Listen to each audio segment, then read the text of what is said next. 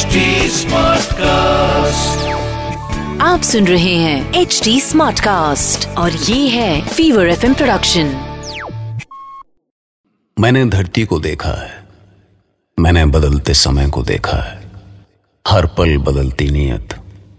चेहरे और लोग देखे। हैं क्योंकि मैं वो आँख हूँ जो कभी नहीं झपकी मैं सदा ऊपर तनी हुई वो छत हूँ जो कभी नहीं झुकी।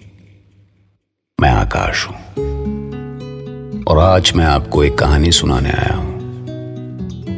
और वो कहानी है महाभारत। महाभारत जो द्वापर में भी हुई और आज कलयुग में भी होती है, आपके भीतर, हर पल। जिसके सारे पात्र आप में से हर एक के अंदर जीते हैं। जब आप सच को नहीं जान पाते तो आप धृतराष्ट्र हैं। और जब सच को जानकर भी आँखें बंद कर लेते हैं तो गांधारी। जब आप रिवेंज की आग में अपना सारा जीवन झोंक देने को तैयार हो तो आप शकुनी हैं।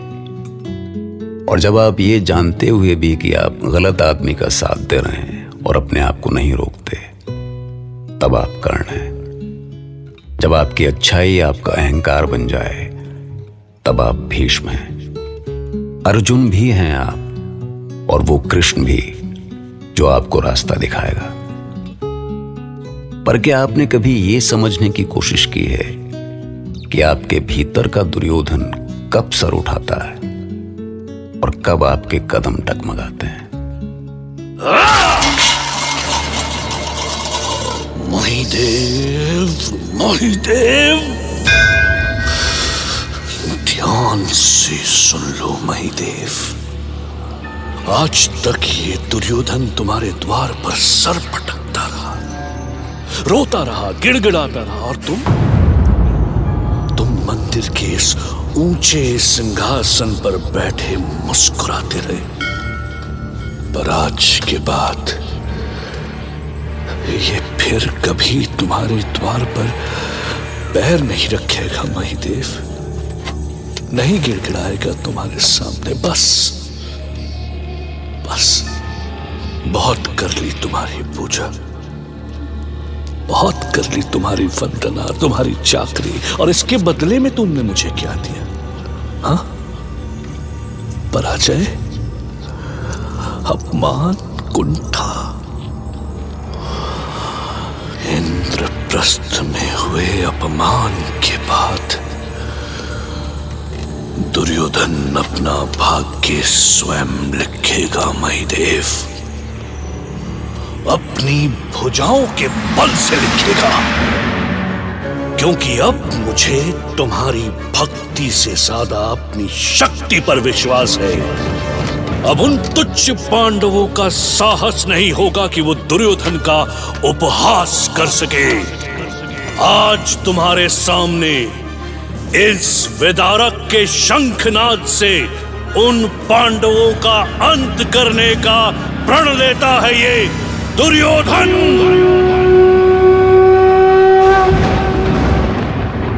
भांजे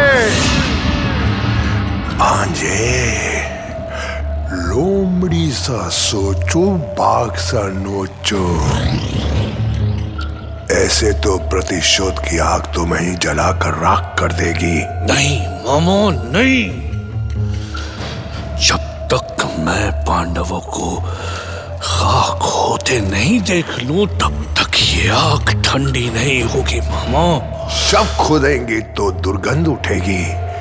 इसीलिए कहता हूँ कि मिट्टी डालो। मिट्टी डालो। मिट्टी डालो?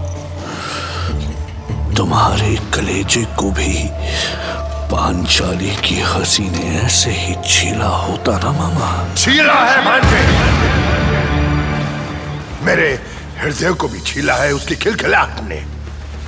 पर क्रोध में किया फैसला सदा पछतावा देता है। यदि तुम पंचाली की आँखों में खून के आँसू देखना चाहते हो तो धीरज से काम लो, भांजे, मेरी चौसठ की चाल खाली नहीं जाएगी। वो छलिया कृष्ण। अब तक तो द्वारका निकल गया होगा। मतलब अब पांडव को रोकने वाला भी कोई नहीं होगा वहाँ पर। बस वो बेवाकूफ विदुर कोशिश कर सकता है। अरे उस पे मिट्टी डालो मिट्टी डालो। लोमड़ी सा सोचो पाक सा नोचो।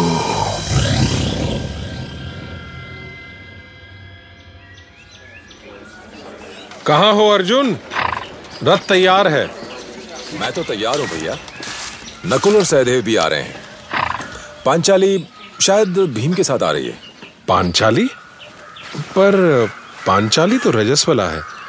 इस हाल में उसका हस्तिनापुर चलना मुझे समझ में नहीं आ रहा। ये भीम भी पहले मुझे निमंत्रण ठुकराने के लिए कहता है और अब मैंने कहा तो और भी बहुत कुछ था। पर किसी के पास उसे सुनने का समय ही कहाँ था तब? तब तो धर्मराज होने के अहंकार ने किसी को यह भी सोचने का समय नहीं दिया कि यह द्युत्य का निमंत्रण, हमारी बढ़ती हुई शक्ति को कुचलने का उस नीच दुर्योधन का महाषड्यंत्र है। ये भीम आप जैसा महाविद्वान और शास्त्रों का ज्ञाता ना सही, पर कम से कम अपनी बर्बादी की आहट तो समझ ही सकता है।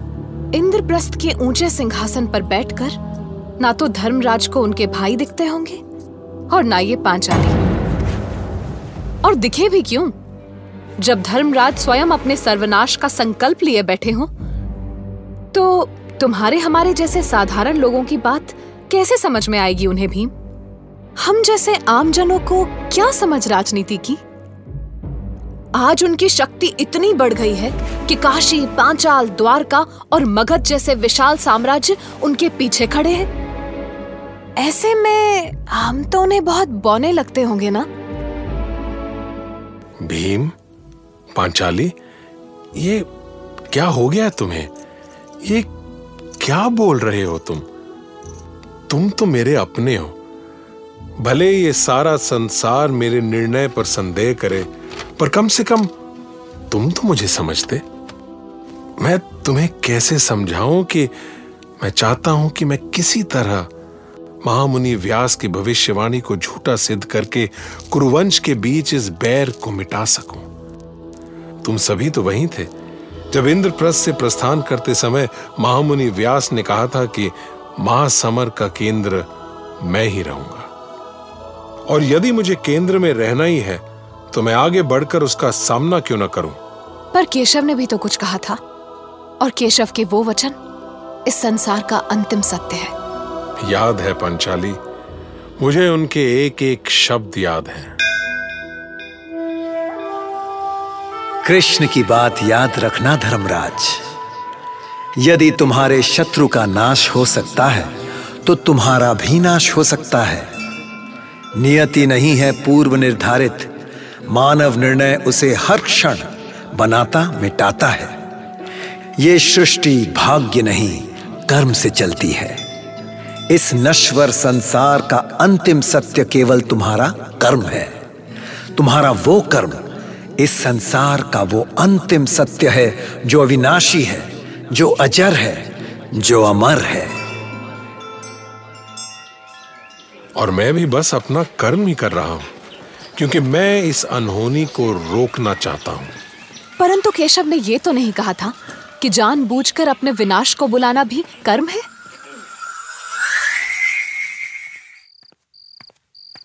महाराज क्या हुआ महाराज? आप बड़े अशांत लग रहे हैं। आश्चर्य है विदुर। आश्चर्य है कि जन्म से अंधा ये धृतराष्ट्र ऐसा स्वप्न कैसे देख सकता है? पर आपने ऐसा क्या देख लिया महाराज? बहुत सारे योद्धा ढोल नगाड़ों की थाप पर बेसुध नृत्य कर रहे थे। उन्होंने उन्होंने अपने सिरों को मशाल बना रखा था विदुर। उनके मुंड आग की लपटों से घिरे हुए थे। पर ऐसा बिल्कुल नहीं लग रहा था कि उन्हें थोड़ी भी पीड़ा हो रही है। बल्कि वो तो वो तो आनंद से नाच रहे थे। बताओ विदुर बताओ क्या अर्थ हो सकता है इस स्वप्न का? हा? मुझे आज्ञा दीजिए महाराज। आज तक मैंने ऐसा कुछ भी नहीं बोला जो आपको अप्रिय लगे। मैं अपने इस स्वप्न का अर्थ जानना चाहता हूँ विदुर। मुझे विवश ना करें महाराज। रुको विदुर तुम्हें बताना होगा। यह मेरा आदेश है। तो सुनिए महाराज ये द्यूत कुरुवंश का नाश कर देगा। आपने द्यूत का निमंत्रण पांडवों को नहीं काल को भेजा है काल को। विदुर? आपके इस निमंत्रण की आंधी सारे कुरुवंश को उड़ा कर ले जाएगी महाराज। और आपका यह स्वप्न उसी काल के आगमन की चेतावनी थी। तो तुम मुझे ये अब बता रहे हो जब सब कुछ हाथ से निकल चुका। यदि मैं निमंत्रण भेजने से इनकार कर देता महाराज तो क्या आप दुर्योधन को ना कह पाते?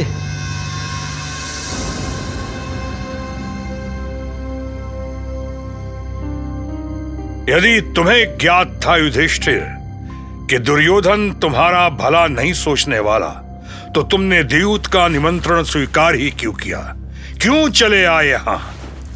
जबकि ये तुम भी जानते हो कि जब तक दुर्योधन तुम्हारी एक एक वस्तु छीन कर तुम्हें श्रीहीन नहीं कर देता वो चैन से नहीं बैठेगा। पितामह यदि मैं इस निमंत्रण को अस्वीकार कर देता तो दुर्योधन हमारे विरुद्ध किसी भी बहाने से युद्ध की घोषणा कर देता। इस स्थिति से तो ये द्यूत ही सही है। तुम जाओ युधिष्ठिर जाओ। द्यूत सभा में तुम्हारी प्रतीक्षा हो रही है। पर ये याद रखना कि तुम उसे झुटलाने की कोशिश कर रहे हो, जो ईश्वर पहले से ही तय करके बैठा है।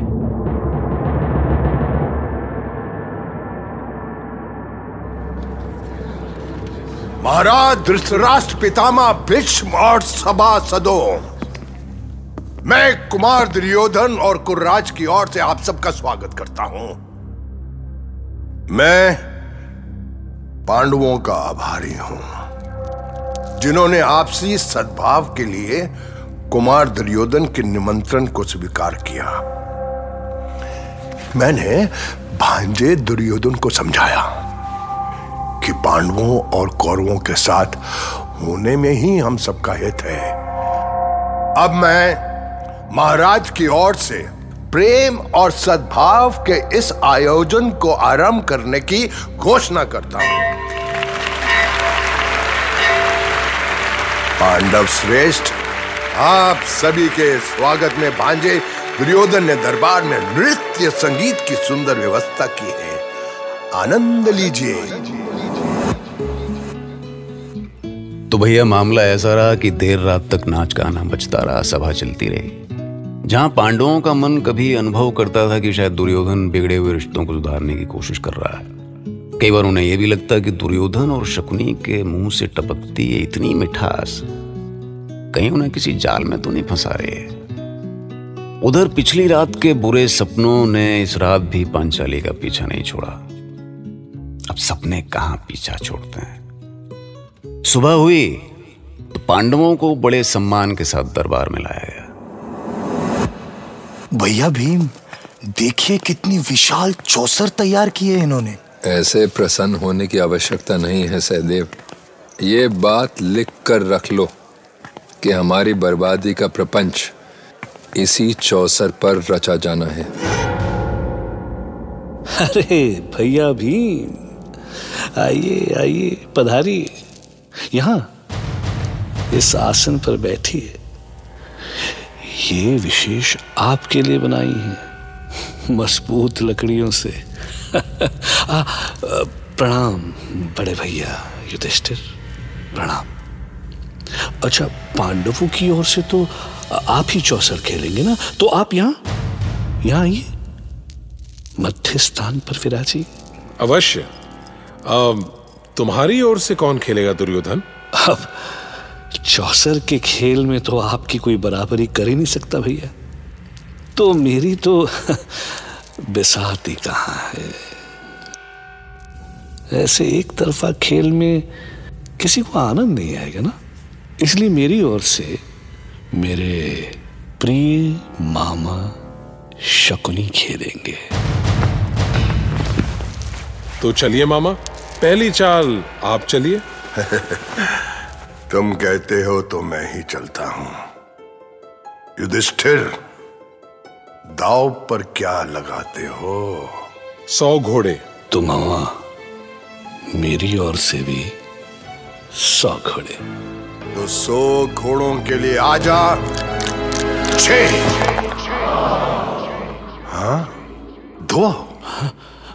पासे बेईमान। बेच दिया ईमान।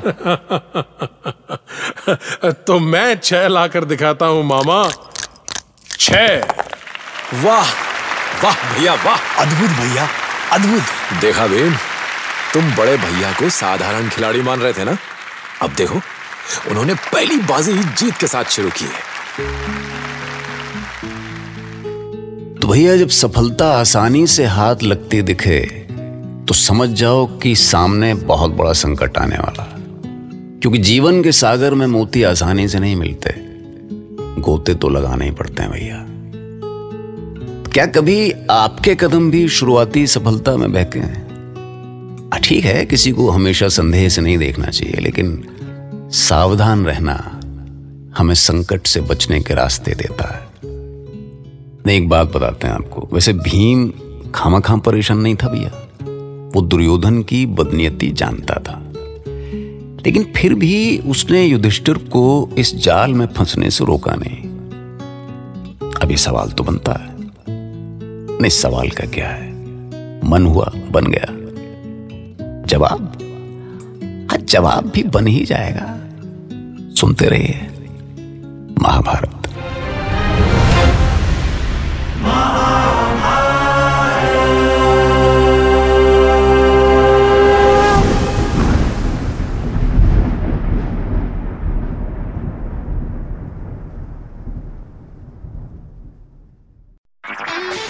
आप सुन रहे हैं एच डी स्मार्ट कास्ट और ये था Fever FM production H Smartcast